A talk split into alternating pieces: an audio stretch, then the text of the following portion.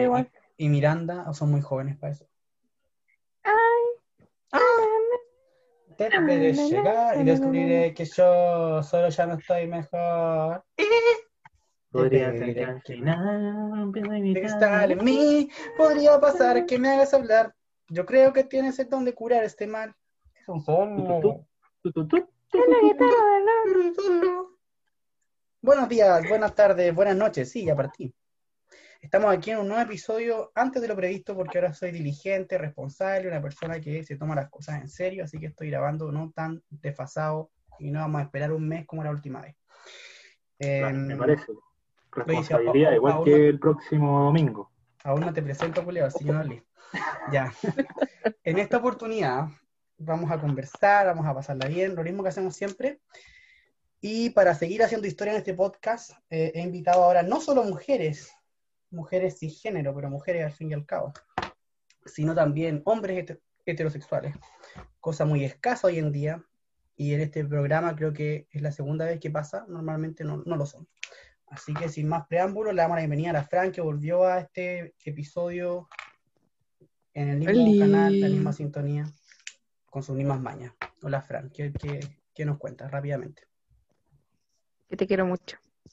Ya mucho, ya, ser aporte, vamos a seguir. Y eh, en esta, haciendo historia, segundo hombre heterosexual del, del panel, Y coloro. y, y sí, el primer pelirrojo de toda la historia, nuestro querido Tomás Pideri, honor, Pideri, no. no sé cómo se pronuncia. Bueno, es mi, primer, es mi primer podcast, así que por eso hay la interrupción principal Inaceptable. Pero bueno, Inaceptable. ya. ¿Cómo están niños? hacerlo. ¿Bien? Todo bien. ¿Tú? Muy bien. Aquí, encerradito aquí con un vodka tonic, pasándola. Ya, ¿qué nos convoca hoy día? Han pasado muchas cosas en este país, eh, en este país culiado, como dirían algunos, según sus declaraciones en redes sociales, en sus campañas políticas de desprestigio a nuestra querida Pacha, diciendo que hay que cambiar este país culiado, lo encontré terrible, no sé si lo vieron eso. No diga eso. No, no digo eso, ya. Bueno. No, nadie. No, no diga eso. Ya, bueno, en, en fin. La, el ese, eh, del Seba Ayala con la. No Carla sé, yo, Mena, ¿ese? yo no vi, yo no vi el reemplazante, la verdad, así que no puedo opinar con conocimiento de causa, pero lo tomó esto el El candidato. reemplazante fue mi, fue mi profe, bueno, en la U. Pero eso era como el hashtag. ¿En serio? Notable. Sí, Bueno, el punto es que eh, Guille, el, el candidato fracasado ese que no ganó, puso como hashtag este tema de y sí, pues quiero cambiar este país culiado", y la weá cuando le pone el rostro la ISAPRE, weón, y celebraba los, las ventajas y, y lo ¿Te mucho que cómo hubiera sido el- la crisis con Guille? Sí, Bueno, sí, empezando bueno. era biocrisis. Eh, eh, eso, bueno, sí, nos puede decir mucho eso. Por un lado puede decir que si no hay crisis, básicamente sería porque esta cuestión está organizada políticamente. O si hay crisis igual, quizás pudo haber sido controlada en alguna medida gracias a eh, el arraigo territorial de las bases de la coalición de, de. Yo creo que ahí la J hubiera saboteado la guay, dicen algunos. Me cagué en la risa. Pero bueno, es muy real. es muy real, sí. No, es que aquí no es por la institucional, compañero. Las instituciones.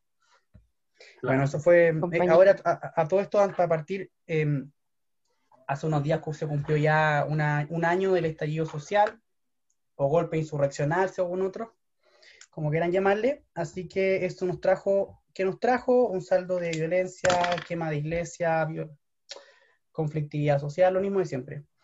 ¿Dó- ¿Dónde estaban, primero, dónde estaban para el estallido social el año pasado? Y, eh, ¿y dónde estaban hoy un año después? Primero las damas, porque soy patriarcal. Yo estaba. No, me van a fonar. Yo estaba en un. En una, en una cabaña de Concón. Estábamos eh, todos en el mismo lado. a Felipe ¡Ah! Cas y a Lucio Estábamos- Burcoque. ¿Tú estás, qué- tú estás ahí también, digo? Sí, obvio que sí. Sí, te miraba con odio desde lejos, así como. ¿quién es este bueno? Y, y estábamos todos tristes Este porque Blumel y la HUD no iban a ir. Y me acuerdo que todos se el bajaron. sí. Chile se estaba acabando. Concha tu madre. Terrible. Eh, ya, estábamos todos en lo mismo entonces, sí. Tremendo encuentro. Tremendo encuentro. Y este año, en mi casa. pues. En mi casa también. ¿Todos igual? ¿Y tú, Tomás? ¿Tú no estabas? Yo Estaba con caña porque la noche anterior había sido eh, el aniversario de mi carrera y mi carrera perdió de manera monumental. O sea, mi, mi generación, porque es como entre generaciones. Ya como los colegios. Y, y nada, pues, o sea, morimos como había que morir, como buen perdedor, así que así que está, acostumbrado. hasta, hasta bien, bien entrada, hasta bien entrada la tarde en cama, así que y después me acuerdo que salí a dar una vuelta y estaba la cagada, pues, no pude salir, me tuve que entrar. Pucha. Triste. Bueno, F. muy triste. Oye, sí, y a F. propósito de la, de la, de la actividad, eh, me acuer- mi, mi polola me atiende porque ella estudia odontología. Y me acuerdo que peleamos ese fin de semana porque yo quería ir a la cuestión de Valparaíso. Y me dijo, no, no puedo ir porque tengo evaluación, no sé qué cuestión. Y ya, bueno, al final me quedé, po. Y después me sacaron cara la cuestión de que quedó la cagada, menos mal que no fuiste. No, ¿El año pasado o este año? Estoy perdido. No, el año pasado.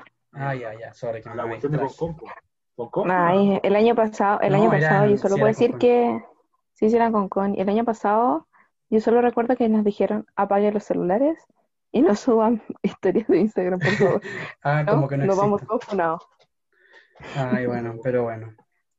Pero bueno, ¿qué, qué opinan de este tema que pasó? Que yo al menos leí algunas partes que, que mm, eh, cómo era posible que solamente condenáramos la violencia y la violencia y la violencia y no fuéramos capaces de ver otras cosas que estaban detrás de las personas que cometían actos delictuales y destrucción del mobiliario público, etcétera, como las condiciones materiales de vida de esas personas o que esas personas habían nacido bajo ciertas injusticias estructurales que las predisponían a hacer de esa forma. De alguna u otra forma, haciendo una especie de, de empate bien Kuma respecto de eh, lo que es la violencia en la situación actual y lo que y una especie de justificación que a, mi juicio no tiene ningún sentido. No sé qué piensan de eso. O sea, Dale. yo estoy de acuerdo contigo, no, no- no hay ningún, ningún sentido.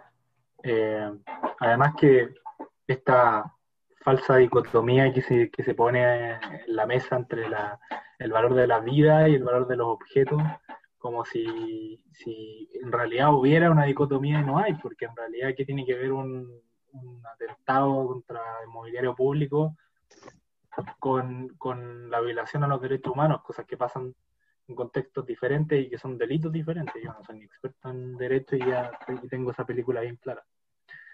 Claro. Así que eh, no sé por qué la gente tiende a mezclar las cosas y tratar de justificarlas.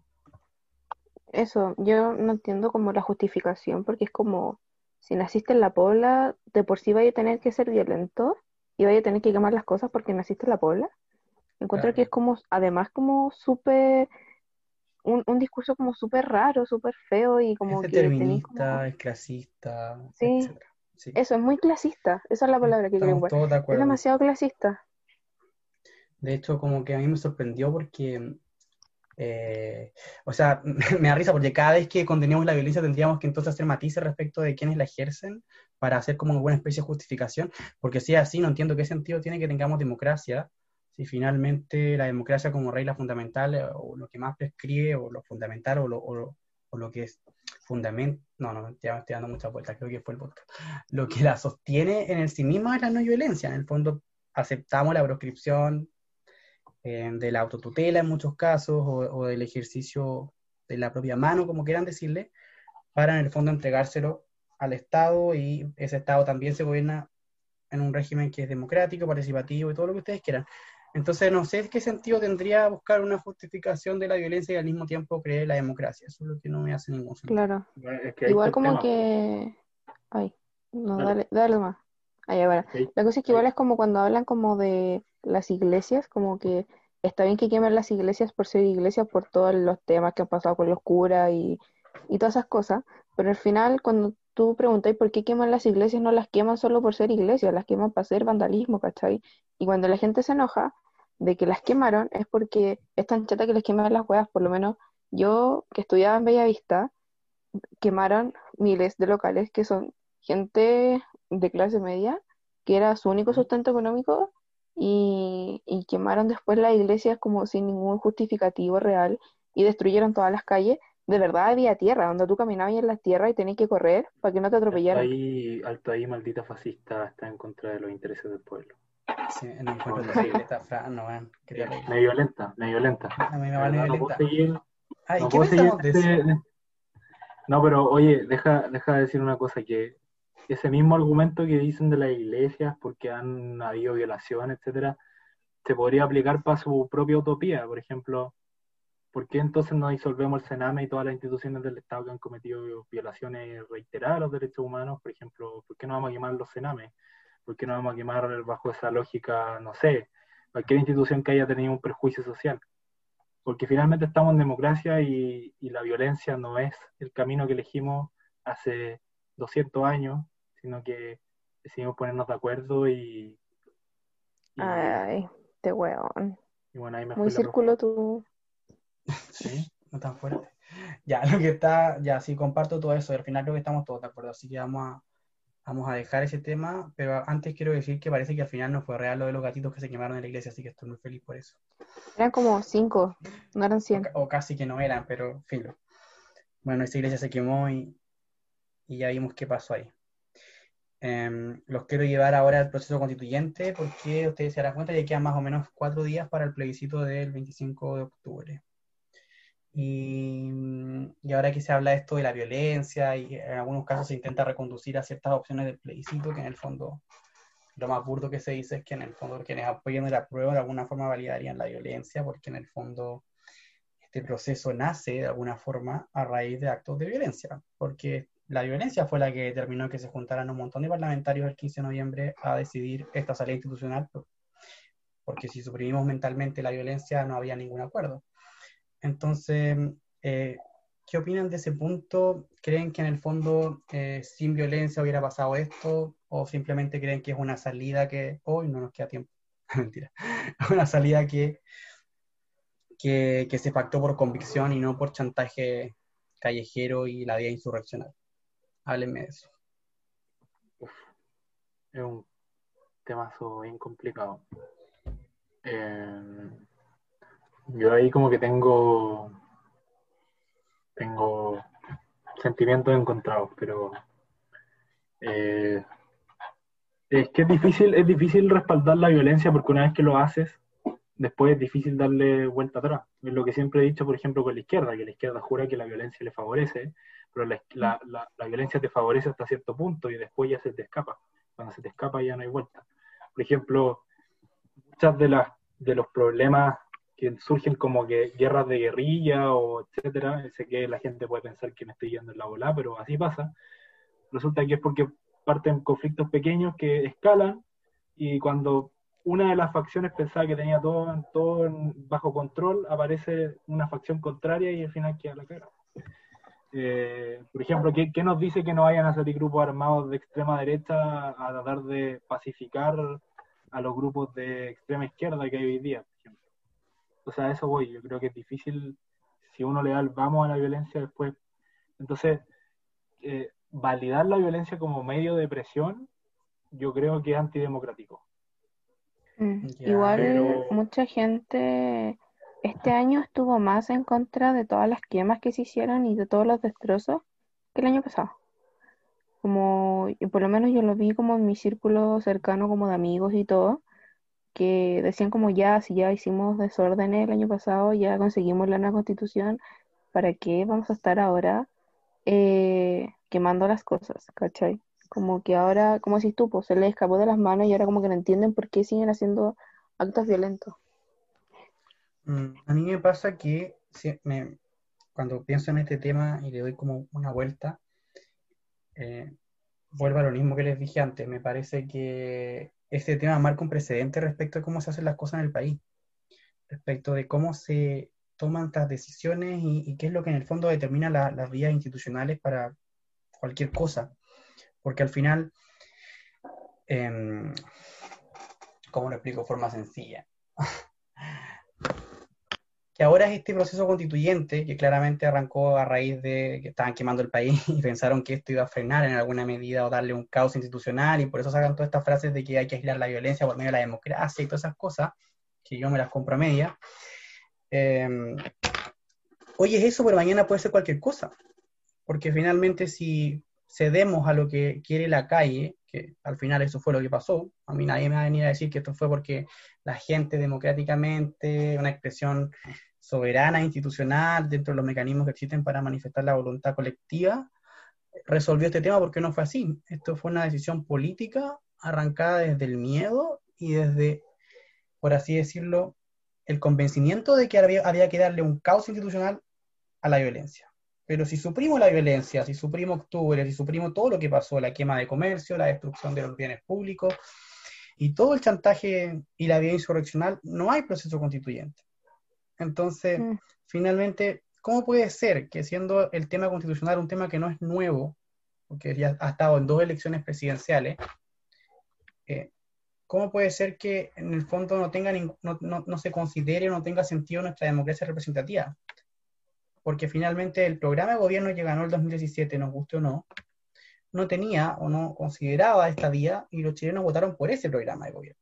Entonces, ¿cuál es el mensaje que sea de fondo? No importa el programa de gobierno que gane, no importa el candidato que gane, no importa la forma en que se canalice esto en la vía electoral, democrática y pacífica, porque si no, si no gana mi candidato, yo puedo salir a la calle y dejar la cagada igual para conseguir lo que quiero. Y eso es lo que está funcionando ahora y lo que va a funcionar después en muchas otras cosas si esto se le sigue dando un, Pero ahí, ahí el vamos. Y a mí me genera mucha preocupación eso.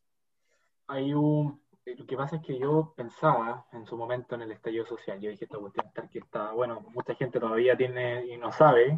Yo hoy día estoy bastante convencido de que no fue algo tan planificado en realidad. Quizás algunas cosas, pero no fue algo así como, oye, ¿sabéis qué? La cuestión que está por un grupo atrás. Incluso inteligencia hoy día dice que no. No, pues si no pero organizado por un grupo atrás. Me puse, no, no, no, pero voy a, voy a otro punto que, que, va relacionado con eso. Me puse a pensar, bueno, realmente uno eh, se, se, sorprende, pero no era tan sorprendente, no solo por, por ejemplo, Iván Poduje hizo un, un, estudio sobre el tema de las murallas, de cómo las murallas decía lo que se venía del 18 de octubre, pero además uno tiene la experiencia universitaria. Por ejemplo, en mi universidad hoy día eh, se llena la boca hablando de democracia, pero llega eh, la toma y todos la validan, o sea, pero con amplio, con amplio, con amplia validación, o por último, eh, quizás no tan amplio, no representativo de la universidad, por ejemplo, votaban, no sé, 500 personas de 8.000, pero esas 500 personas eran el 90% de los que fueron a votar, ¿cachai? Que es lo mismo que está pasando a nivel... Entonces, es algo que venía pasando en varias universidades y que no supimos, eh, eh, eh, ¿cómo, se, ¿cómo, se, dice? ah, se me fue la palabra. Pero bueno, no, no supimos ver que venía el tema y, y finalmente quienes son hoy día protagonistas del 18 de octubre eh, de manera directa o indirecta son los universitarios. Primero porque tenemos a una, importante parte de la clase política que hoy día está en la palestra, como sean, quizás han perdido, se han desinflado un poco, pero, pero que partieron desde, el tema universitario, como Boric, la Camila Vallejo, etcétera, etcétera.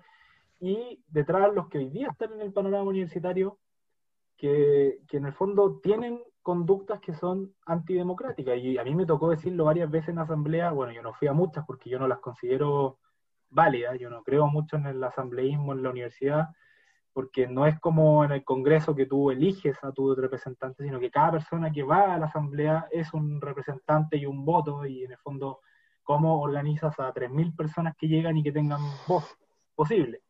Siempre se los dije, ¿cómo se llenan la boca hablando de democracia si llegamos a una, a una asamblea y las 3.000 personas que hay no tienen cómo ejercer su derecho. O sea, habla el que tiene, el que grita más fuerte, el que agarra el micrófono en el tiempo establecido y el que se queda afuera, chao. ¿Por qué digo esto? Y podrán pensar que no tiene nada que ver, porque yo creo que tiene mucho que ver. Quizás me fue un poco de la pregunta, Diego, pero, pero creo que independiente de lo que vaya a pasar con el plebiscito, quería poner este punto aprovechando este, este, este medio, eh, nos tenemos que hacer cargo de las universidades, nos tenemos que hacer cargo de las generaciones que vengan, porque hoy día el estallido social yo creo que en gran parte pasa por mi generación, por la, o sea, por nuestra generación, y por la que viene un poquito más abajo, que son los centennials, que en lo personal lo veo con bastante negatividad. Yo me siento bastante ajeno a esta generación y siento que la forma de ver las cosas y la tolerancia y, y lo que el rol que ha tenido en la universidad ha sido paupérrimo. Así que eso por mi parte. Yo quiero agregar, igual, yo siento que fue mucho la educación que recibieron los secundarios, que hoy en día son como los universitarios y los que están en- igual en los colegios, que recibieron por parte de los profesores que salieron y, y fueron integrando como este odio, ¿cachai? Porque por lo menos lo que yo viví como experiencia eh, fue tener muchos profes de izquierda que te vendían como la pomada de que el comunismo y el socialismo era muy bueno, ¿cachai? Y si tú no le pones un pensamiento crítico, que la generación falta harto, eh, no, tú no te pones como a leer otras cosas que sean distintas. Y tú vas siguiendo el bombo de las redes sociales y, y que te haga más popular y que te sigan y tú seas aceptado por tu grupo, ¿cachai? Es que Pero le falta mucho no te, pensamiento no- crítico. no te a la- a la generación. para la lectura, no dejan espacio para la lectura. Es como el, el tema del dilema en las redes sociales. Te consumen las redes sociales y hoy día la gente está programada para, o sea, no, no naturalmente, pero la costumbre, uno está programado para ver cosas rápidas. O sea, si uno se da cuenta, antes teníamos Facebook, que era una cuestión mucho más compleja, en la que tú podías subir tu opinión y una opinión que mientras más compleja, oye, este weón es bacán, ¿cachai? Hoy día el tweet, mientras más cortito, más, más viral, más rápido. Hoy día, mientras el video en TikTok más corto, más likes. Entonces, no hay un incentivo en realidad a hacer un pensamiento crítico, ni a, ni a ir más allá, ni a voy a cortar. Vamos a tener que ir a una pausa y volvemos al siguiente segmento porque Vale. se me desviaron del tema y los odio por eso y nos queda... Después explico por qué. Tres segundos. Ya, continuamos. Vamos a dejar atrás el 18 de octubre porque estamos todos más o menos de acuerdo en, en lo, en lo medular. Eh, ahora todo el tema del plebiscito y las opciones que las abrieron en todos los sentidos y qué vota cada uno, ya en verdad me trata profundizarlo. Solo hagamos la invitación pública que todos vayan a votar porque es la única forma de resolver nuestras diferencias en democracia, con la participación activa de toda la gente que- Chile. Para construir un solo Chile. Entonces esos eslóganes vacíos. Eh, vayan y voten. Fin No del segmento. No diga eso. No diga eso, ya. Pasamos al siguiente segmento. Eh, este partido instrumental y sin contenido que ha ido mutando en el tiempo, el PPD, Partido por el Dinero, Partido de los Pobres Diablos, Partido por la Democracia, dicen, otros. Eh, ya creo que es de los partidos de oposición que tiene más cartas presidenciales. Ahora, hace último, hace último, hace poco salió eh, estas declaraciones de Francisco Vidal que se sube a la carrera porque eh, no es una persona que haya tenido muchas elecciones en el cuerpo, solo tiene una elección antes de esta, que es de concejal por las Condes, que perdió. Así que ahora se lanza el ruedo junto con otras cartas del PPD, eh, como Heraldo Muñoz, Felipe Arboe, Ricardo Lagos Weber, y aunque usted no lo crea, el exdiputado Jorge Tal. Así que, ¿qué opinan de Francisco Vidal para como carta de la oposición? Mira, primero que nada, a modo general, y no me voy a desviar la pregunta, solo quiero hacer un análisis general del panorama. Más te vale. Mi, mi problema con cualquier candidato, bueno, a- a- a- además del punto que soy de derecha, pero, pero supongamos por un minuto que yo estuviera dispuesto a votar por la izquierda, en un hipotético, en un hipotético caso. Ya, No, no, no, no estoy diciendo que lo voy a hacer, solo estoy poniéndome un caso hipotético. Ya. El problema es que...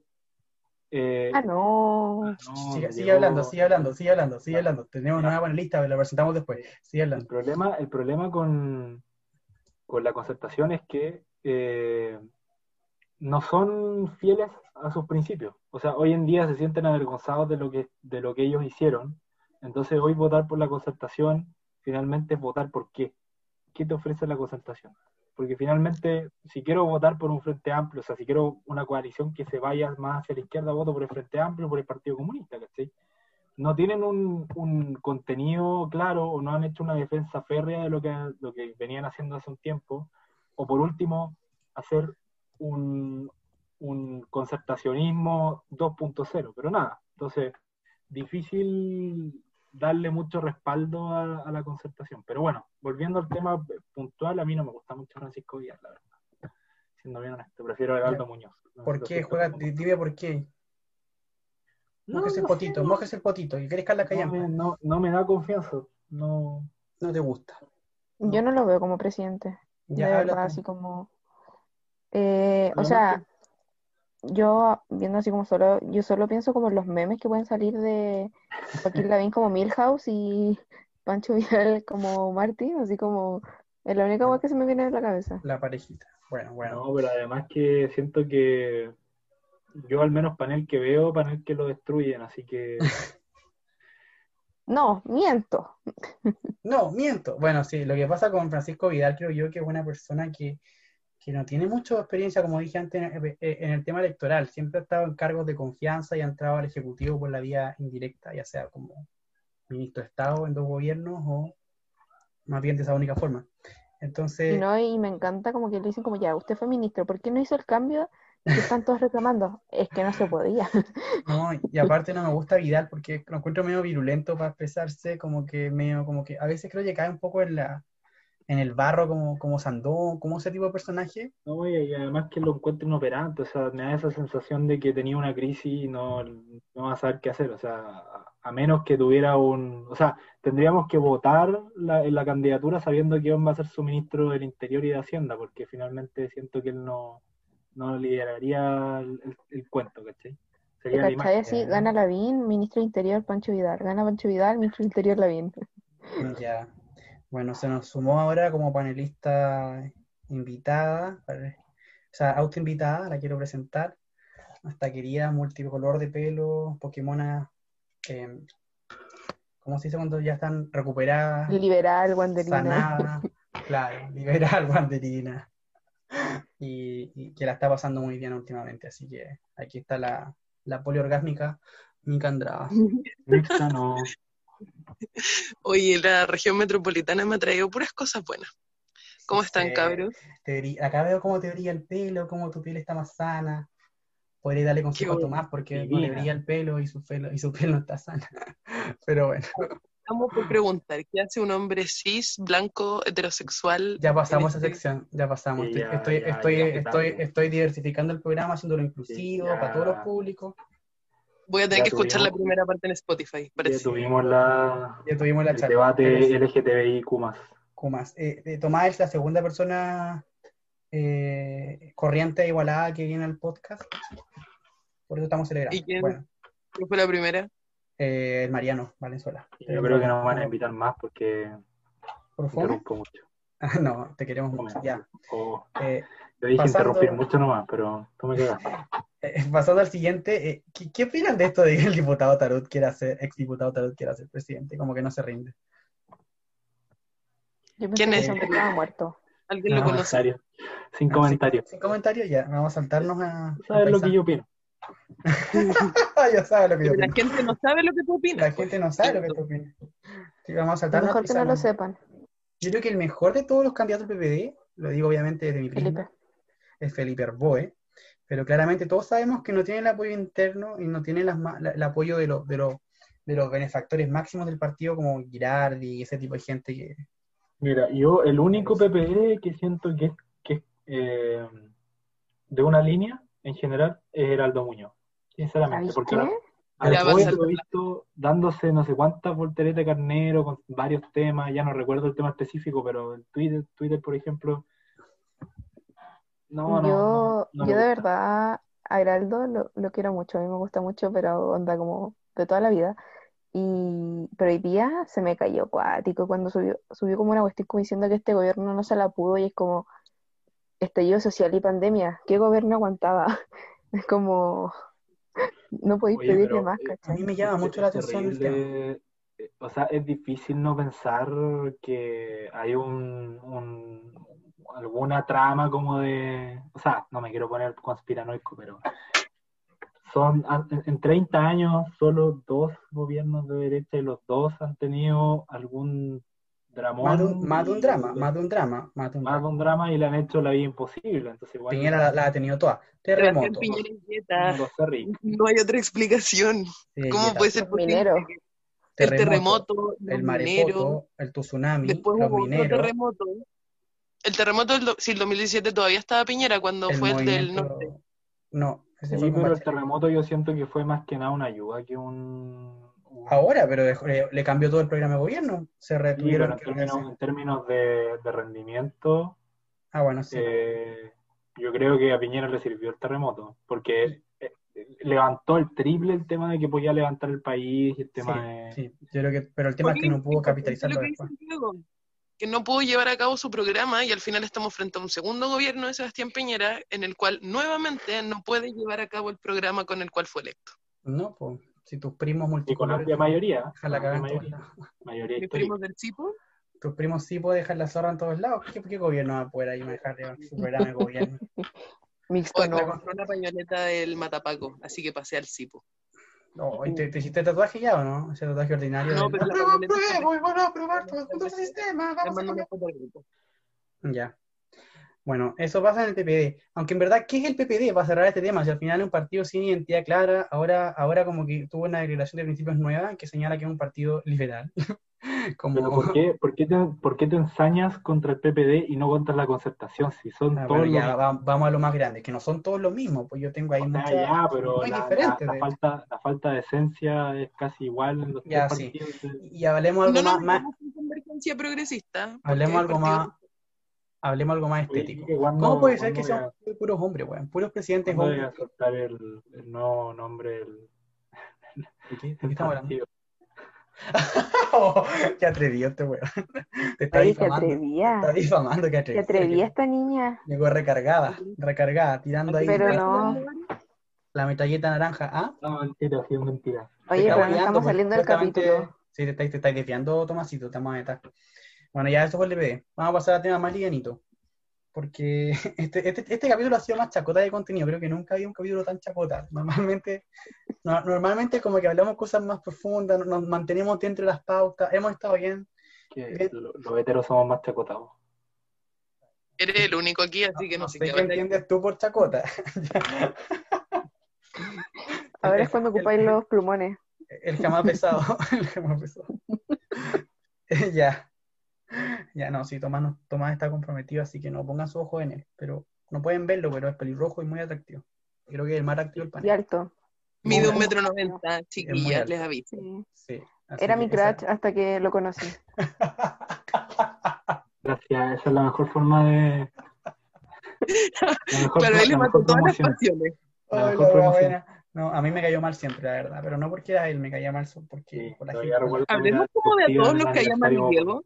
Por la gente, no, me caía, me caía mal, no me caía mal, pero tenía mi, como se dice cuando uno tiene sus aprensiones, por, por ejemplo, por, por, por la gente con la que se rodea, eso dice mucho de la gente. En Ah, fin. Levanten la mano todos los que les caía mal el Diego antes. Los tres levantamos la mano, hasta el Diego. Yo No, también cuatro. levanté la mano. Muy bien. No, pero yo, es que a mí no me interesa, a mí nunca me ha interesado caer bien, no soy como esa gente culiada que como que todo lo que hace es calculando el beneficio que le va a traer, o cuánto puede profitar de eso, o en el fondo eh, eh, lo bien que suena, o, o en el fondo sumar, sumar, sumar. Ah, Esa gente la encuentro falsa, no encuentro que no aporta y encuentro que lo que más se valora, al menos en el espacio público, es la autenticidad. Y esa gente no es auténtica, entonces yo no puedo ser como esa gente. Yo sé que ustedes tienen muchos amigos en ese mundo porque se mueven con esa gente, pero yo no puedo hacer esas cosas. No me gusta y no lo voy a hacer. Los quiero mucho. En fin, el Winnie ¿Podemos colar un tema a la pauta? Me meto un tema, si este, este capítulo se va a llamar Chacota, así se va a llamar. Con una foto de la Ya, derecha. ok. Podemos hablar de los directivos de los partidos y la influencia que han tenido política dentro de este proceso constitucional, sin hablar en particular, tiro. sino que hablarlo Ay, grandes que se puso densa. Te pone intensa. Ya, a ver, mete, mete el tema, mete el tema. Yo puedo editar todo esto después. Introdúcelo. Lo que pasa es que durante los últimos días me he preocupado de ver en redes sociales qué es lo que están haciendo los presidentes de los partidos, ya sean las juventudes o las directivas generales. Y me ha causado mucho ruido ver cómo much- muchos dirigentes de partido, en algunos sectores específicamente, solamente se han preocupado de mostrar banalidades, de mostrar cosas relacionadas a su vida, pero no se han preocupado de adentrarse en, la- en el debate constitucional, siendo que estamos a tres días, si no me equivoco, de un plebiscito que marca un hecho histórico en nuestro país, algo sin precedentes, donde estamos a puertas de tener la primera constitución paritaria del mundo.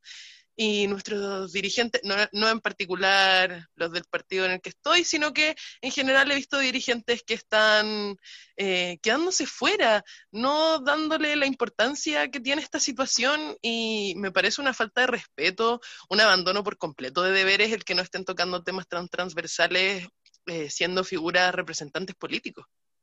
Que el ataque divida, Mica, que el Sí, que el ataque vivían, porque eso no contribuye para que podamos ser como un solo Chile, o un solo partido, o un solo centro. Se va a llamar chacota esta weá, se va a llamar chacota. No, no le pongáis chacota, ponle terapia. Catártico. Terapia constituyente. Terapia constituyente. la weá, la weá, me da demasiada risa, pero es verdad, yo encuentro que igual uno tiene gente, y sí, hay gente que no es muy aporte, que parece más relevante embetunarse, o ese tipo de cosas, pero bueno. No, no nos quedemos en eso. Quedémonos con lo bueno. Que aún no sé qué es, pero por ahí. Menos la izquierda, la izquierda sacó la excusa de que tienen que dejar al pueblo manifestarse y no se van a meter y no sé qué, otra cosa.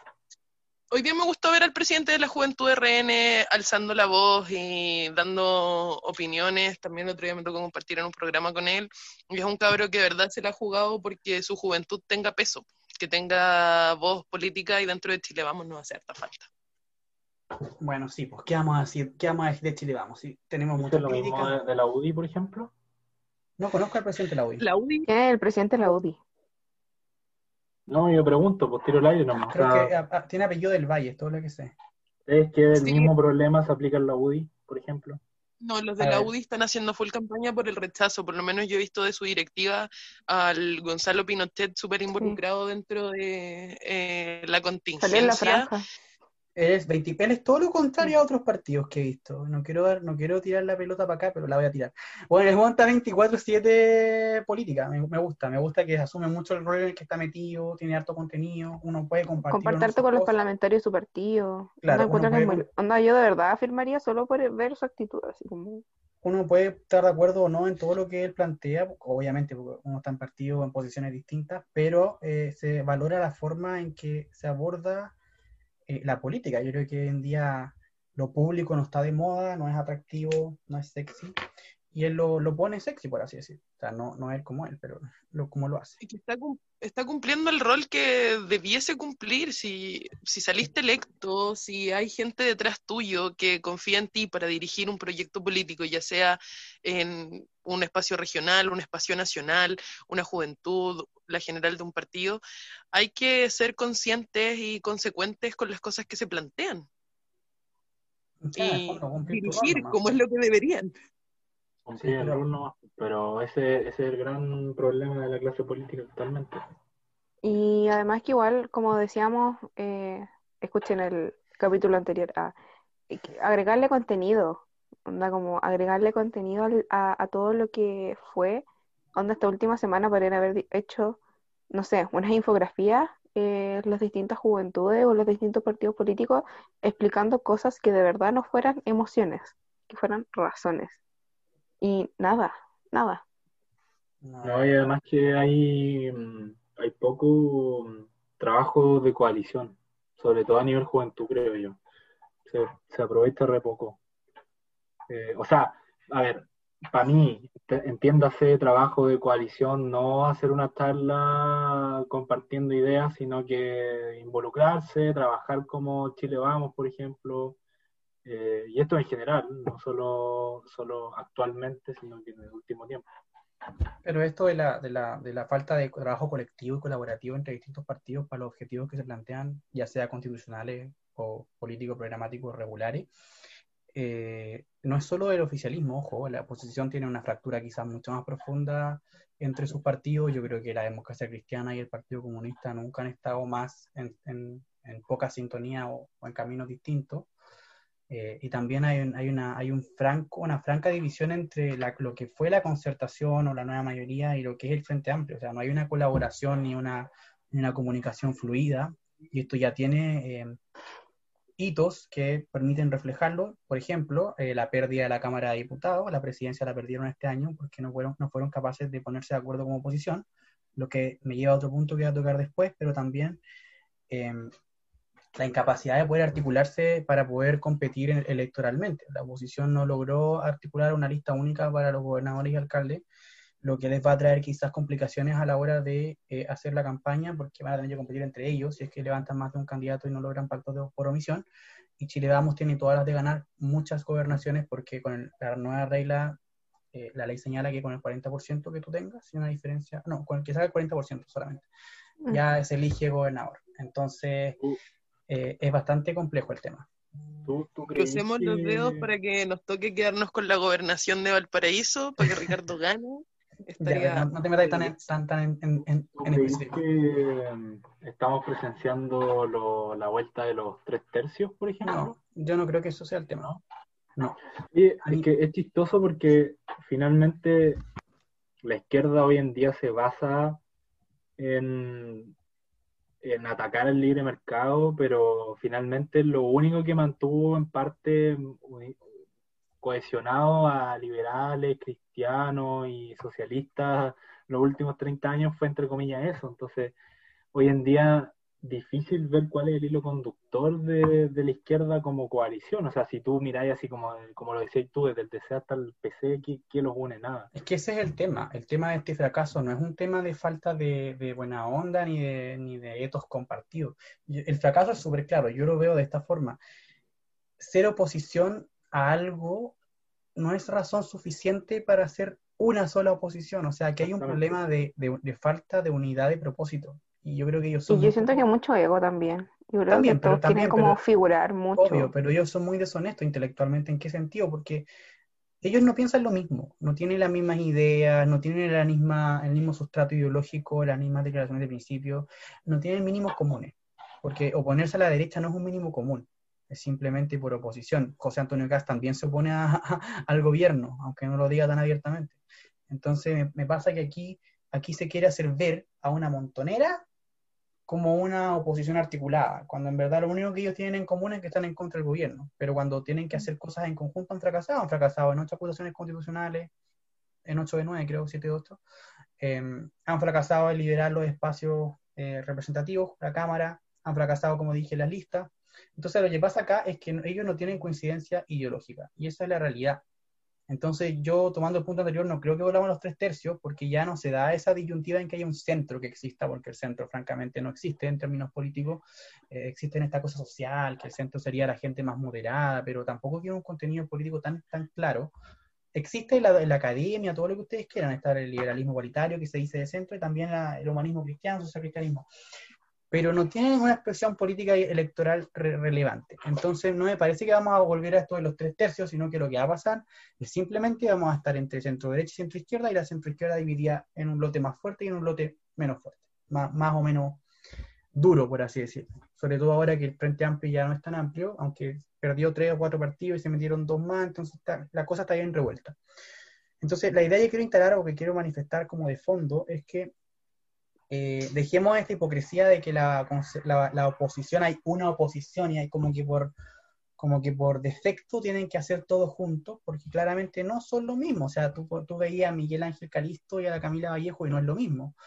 O sea, claramente no es lo mismo, tiene muchas más Pero yo creo que igual, igual lo asumieron un poco con- con el tema de las primarias. pues, O sea, ya por, al menos por eso. uno, uno, uno po- podrá criticarle todo lo que quiera al Frente Amplio, pero al menos tuvieron la honestidad intelectual de decir, oye, sabéis que nosotros la verdad es que somos un proyecto aparte. ¿sí? Lo, dije, lo dijeron para la primaria Yo presidencial. por completo respecto a lo de los tres tercios. Yo creo que sí, estamos de vuelta a eso, porque hay tres bloques grandes que ya están armados. Uno es la exconcertación, otro es el Frente Amplio, y el otro es Chile Vamos, y quedan un par de partidos satélites por ahí dando vuelta que todavía no saben a qué lote meterse. Sí, Y ojo, ahí, ahí la del Frente sí creo que la, que la convergencia... ¿Ah? que el Frente Amplio no va solo, sino que va con el PC. No, no va con el Sí, es ese mix extraño. Pero yo Todavía creo que no. Convergencia Progresista definitivamente va a ser el centro bisagra de ahora en adelante. Y espero que ese centro bisagra pueda seguir sumando más gente, porque viendo el espectro político actual, creo que es el único lugar donde los liberales podemos tener un espacio para poder hablar un poco más, para que se nos para ser un poco más tomados en cuenta dentro de la dentro de Chile vamos como que Lo no que me aprendió pasa- mucho Ah, perdón, disculpa. Nico. Pero no, no hay espacio No, para liberalismo ahí. No, pero a, mí, a mí lo que me pasa es que siento, es una percepción nomás, puede que me equivoque, pero siento que eh, el, el problema de convergencia progresista es que están perdiendo terreno, pero además veo que como que no hay mucha renovación, o sea, eh, cero. Entonces, puros gladiolos los weones, puros de hombres aquí- viejos de aquí a diez- claro, de aquí a 10 años veo totalmente posible que pasen a quinto plano. Bueno, ¿cachai? O sea, Yo creo que lo que va a pasar en las elecciones es lo que pasa ahora en la franja. Una cosa que no se entiende, todos separados. ¿Cachai? Onda como que se una el PS con PPD y con el Partido Radical, ya, y haciendo franjas totalmente distintas. Después la DC por su lado diciendo como, eh, diciendo así como, no, no llegó la alegría en 30 años, la vamos a ir a buscar, y dice lo mismo que el PPD. Es como, siento que es como un fracaso, onda como que el fracaso que, que se puede realizar lo han mostrado totalmente en la franja política que sacaron.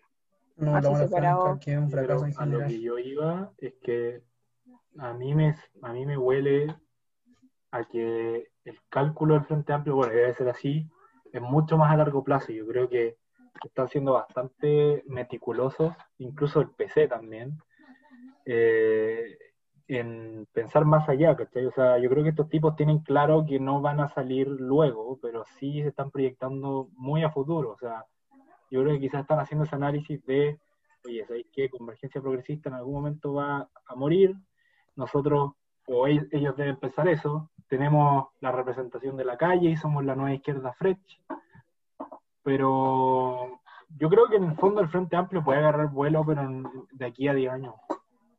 Yo no entiendo bien cuál es el tema del Frente Amplio, porque cuando nacieron ellos se paraban como un, bloque de izquierda, que en el fondo venía a, dejar de concederle la- las transacciones a la concertación o, o en el fondo a reemplazarlo, a desplazarlo. Ellos tenían, no querían nada con la concertación.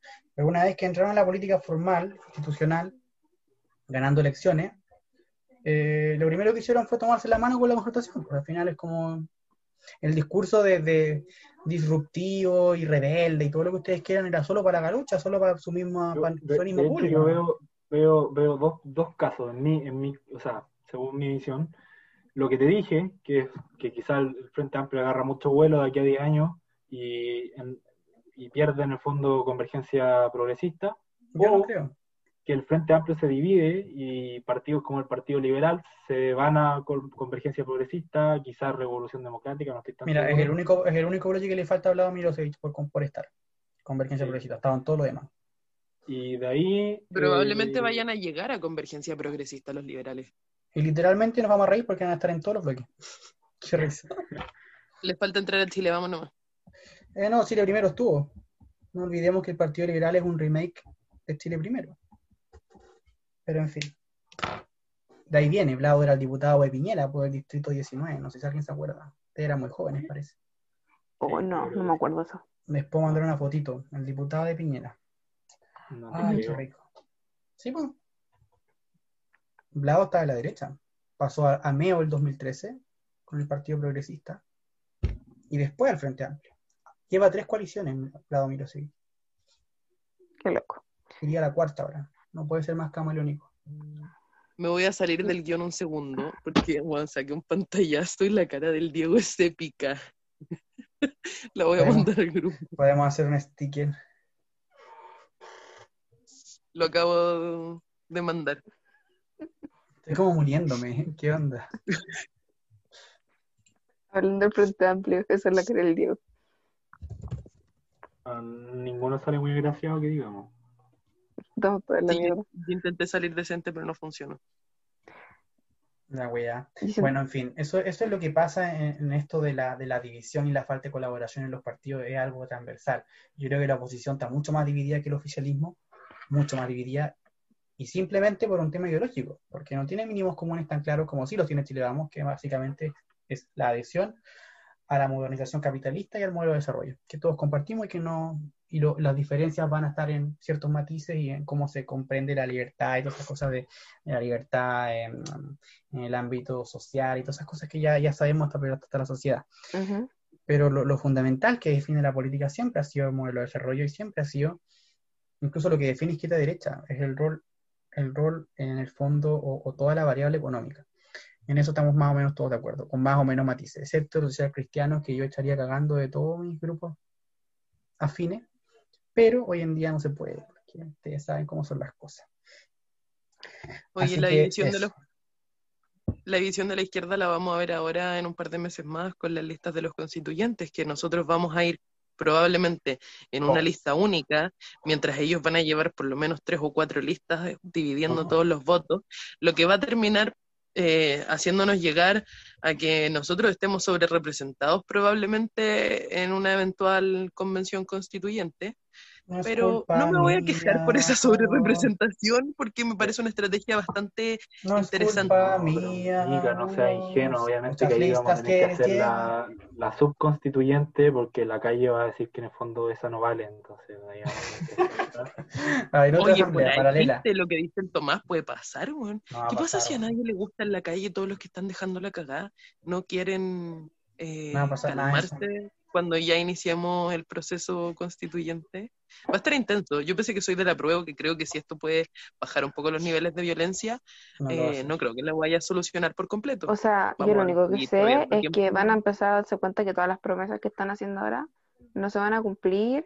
¿Y a quiénes les van a echar la culpa? A la derecha. Eh, Y a los políticos de siempre. en fin, ya. Ya, no, no, eh, eh, nuevamente la pobreza de, de- de todos los recursos humanos de este grupo, o sea, yo, nos está diciendo que nos quedan ocho minutos para terminar esto, así que vamos a pasar rápidamente a la sección banal, aunque todo este, aunque todo este episodio ha sido muy banal y poco estructurado. Creo que ha sido el peor episodio en términos de rigurosidad que he hecho desde que hiciste el podcast. No quiero echarle la culpa a Tomás, así que no lo haré. Pero la culpa la tiene Tomás. no, no. Eh, son una serie de eventos desafortunados. Así que quiero que comentemos rápidamente cosas banales. Así que alguien que me cuente qué serie está viendo y qué quiere recomendar. The Good la, Place. Parte, parte la mica, ya, ¿por qué? Ya me colé The Good Place. Me encanta, es maravillosa. La segunda temporada al final da un twist que uno no se lo espera bajo ningún motivo. De verdad que les recomiendo a todos Me verla. cargó, me Estoy cargó de Good entrando a la última temporada y bueno, la amo. Eleanor es lo máximo. Me encanta Chibi, aunque no sea capaz de decidir nada. Full recomendada. Se trata sobre No, el Good Place, que es me el paraíso, y me el Bad me Place, me que es el infierno. Ya. Ignoren al Tomás, él siempre Me da pésimas De recomendaciones hecho, de, de hecho series. la, Ya, Así que- Mentira, no fake. voy a decir nada, no voy a No, decir nada. No, yo de desconfirmo a la mica de porque yo desconfirmo a la mica porque Tomás y yo tenemos las mismas series favoritas, así que Ya, desconfirmo. pasa Tomás ahora a decir su serie favorita o recomendación. Que me dijiste que era fome, pues ¿para qué lo voy a decir? Dale igual nomás, tranquilo. No, Ya, no va a ser la bueno, primera cosa estoy viendo te- el, el alienista. El alienista se le llamaba a los psiquiatras del siglo XIX y este tipo es como un Sherlock Holmes que investiga asesinatos de niños prostitutos. Y ¿Dónde está? En Netflix. Ya, lo voy a anotar aquí en mi Este robot, este robot también encontré muy bueno. Ya. Yo, para que se relajen esta cuarentena que todavía nos queda para rato, y con los periodos de examen y todo, yo estoy viendo Malcolm. Hal es mi personaje favorito, por favor, vean esa serie. Mi mamá Es es la mamá lo de mejor. Malcolm. Pues, mi mamá es la mamá de Malcolm, estoy seguro. Todos, todos, todas nuestras mamás son Lois, onda. Por favor, vean esa serie. Es, es como Los Simpsons, pero así como mucho mejor. ¿Acaso parecemos ricos? Ah, la wea buena, es muy buena. Bueno, yo estoy viendo varias series. En he, visto muchas, he visto muchas series, pero ahora estoy viendo The Voice en Amazon Prime Video. Por favor, véanla, es demasiado buena. Se trata de una, una especie de drama y comedia al mismo tiempo sobre superhéroes eh, que pasan a ser como que superhéroes, pero desde un punto de vista más normal, que pasan a ser como los malos del asunto. Entonces hay un grupo de personas que trata de oponérseles a su corrupción y a toda la, la mafia de estos superhéroes que tienen como una agencia que trata de, de capitalizar todo lo que, lo que ellos hacen. Salvan a la gente, pero tienen redes sociales, hacen merchandising, todo, tienen plata, todo, todo, todo. Y es muy divertida. Así que los invito a, hoy me atoré, invito a verla para que la pasen muy bien. ¿Puedo aprovechar de hacer una sugerencia musical también? Ya, dale, dale. Eh, ahora he estado como descubriendo nueva música que me guste y dentro de eso empecé a abrir radios de canciones. en Spotify. Y me quedé pegada con una canción gracias a un amigo, eh, Take Me to the Pilot de Elton John. Abran la radio de esa canción. De verdad que no se van a arrepentir. Es puro rock and roll movido. Hay algunas canciones que son un poco más lentas, pero en general es bastante entretenido como para ir escuchando en la micro, caminando. Algo así. Mm, ya, creo que no te leí porque estaba leyendo el chat. me estoy riendo todavía porque está muy bueno. Aclaremos que me están haciendo bullying por el chat. Sí, bueno, a nadie, le importan las fornicaciones ajenas, así que lo vamos a dejar ahí. Eh, perdón por este capítulo, gente.